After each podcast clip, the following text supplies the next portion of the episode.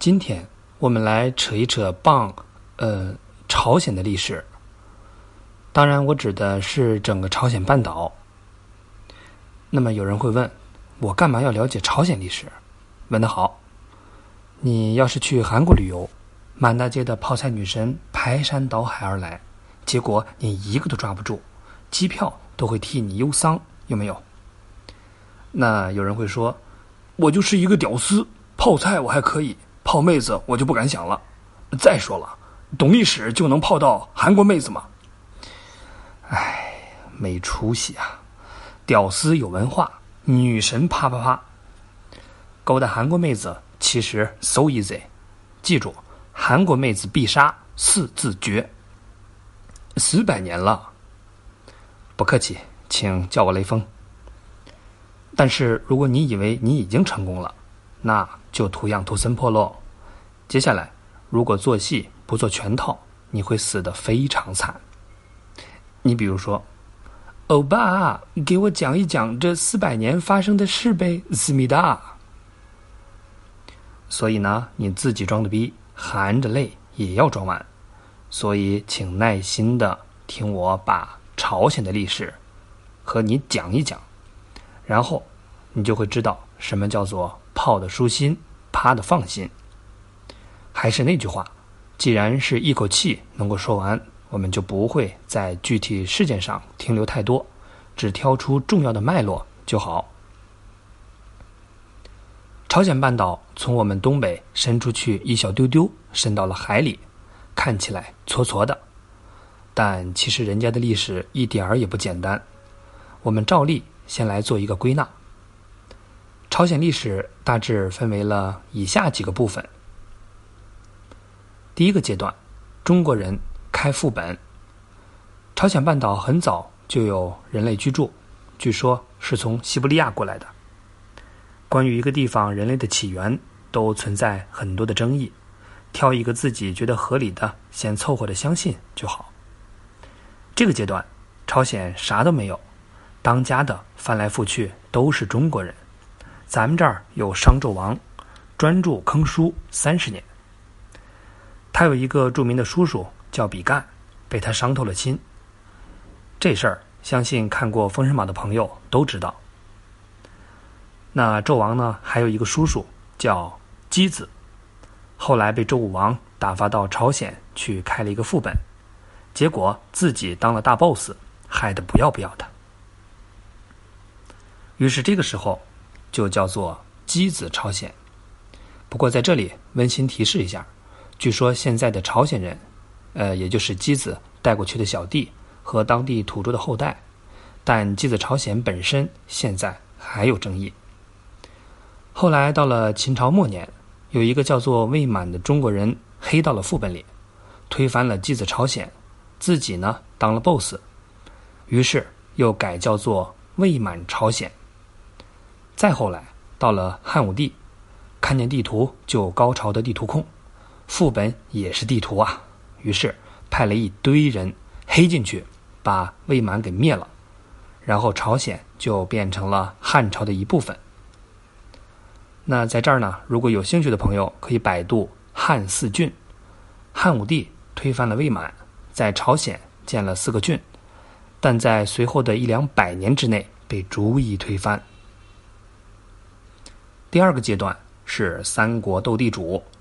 中国人在朝鲜一直做到了魏晋时代，后来就逐渐退出了朝鲜半岛。朝鲜人开始接盘，各个小村长开始蠢蠢欲动。接下来一顿狂打，最后呢合并成三个国家：高句丽、百济和新罗。他们的大致地理位置：高句丽在朝鲜半岛的最北边，而百济。和新罗分别占据了朝鲜半岛南边的东边和西边。在这里呢，我再有一个温馨提示：箕子朝鲜、魏满朝鲜和汉武帝占领的朝鲜，一般都说的是朝鲜北部。当时南边有一个独立的部落——马韩、卞韩和陈韩。现在的韩国以及他们的三韩子孙。就是这么来的。这三韩后来变成了新罗和百济，而北边最大也是最牛逼的国家高句丽，据说发源于鸭绿江的西边，所以高句丽到底属于中国还是朝鲜，大家还在抢。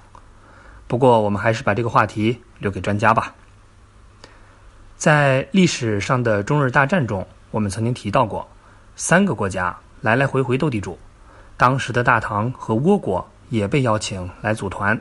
最后，大唐帮着新罗踹飞了高句丽和百济。打了胜仗，大唐正想坐下来休息一会儿，新罗忽然开启了白眼狼模式，一脚把大唐踢回了家。然后新罗成了大赢家。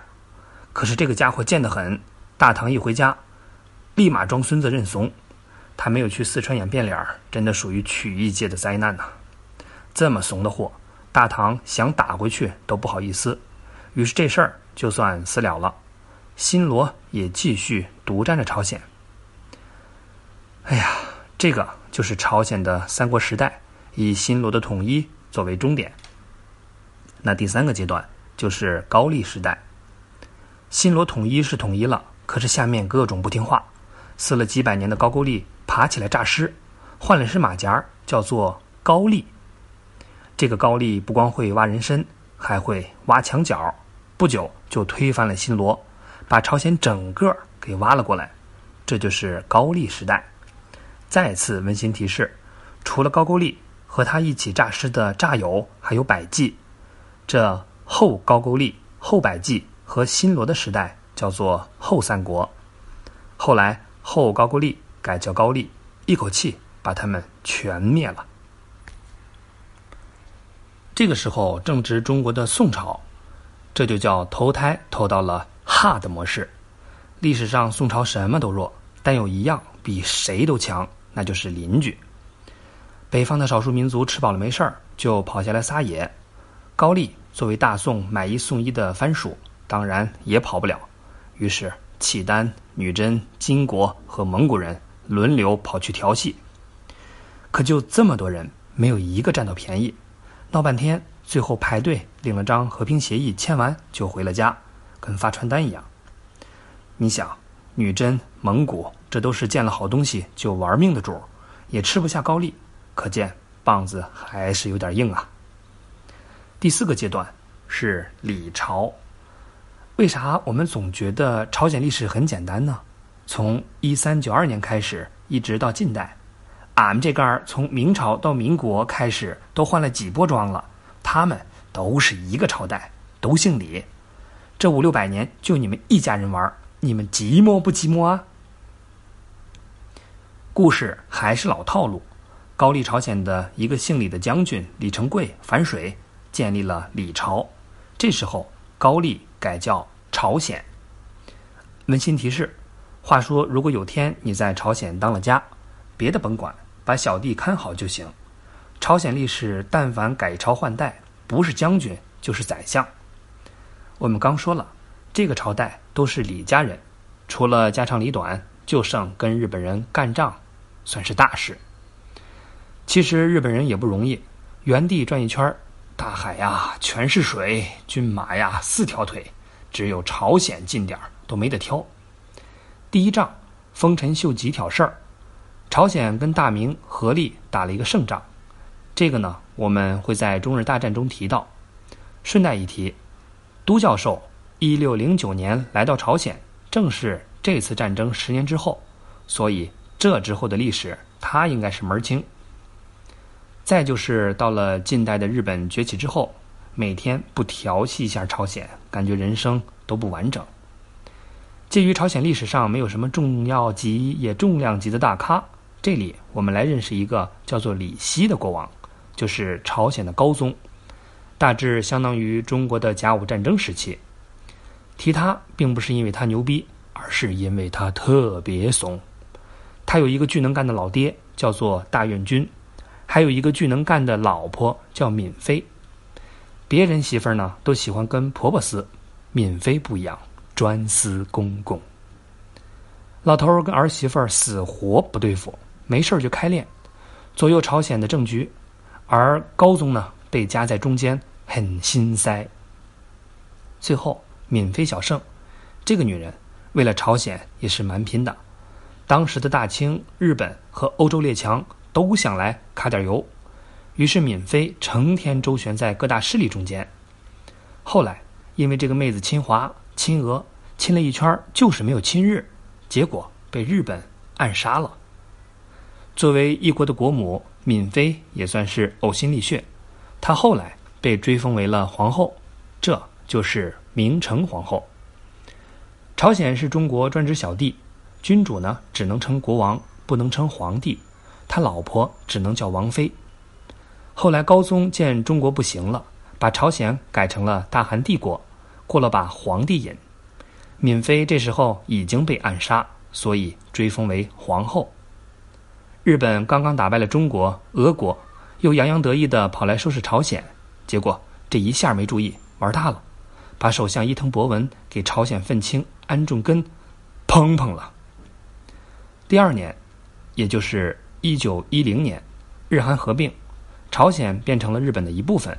刚刚建立的大韩帝国终究没能救得了朝鲜。好了，朝鲜历史我们就先说这么多。再往后呢，就属于现代史，三八线的事，我们以后再聊。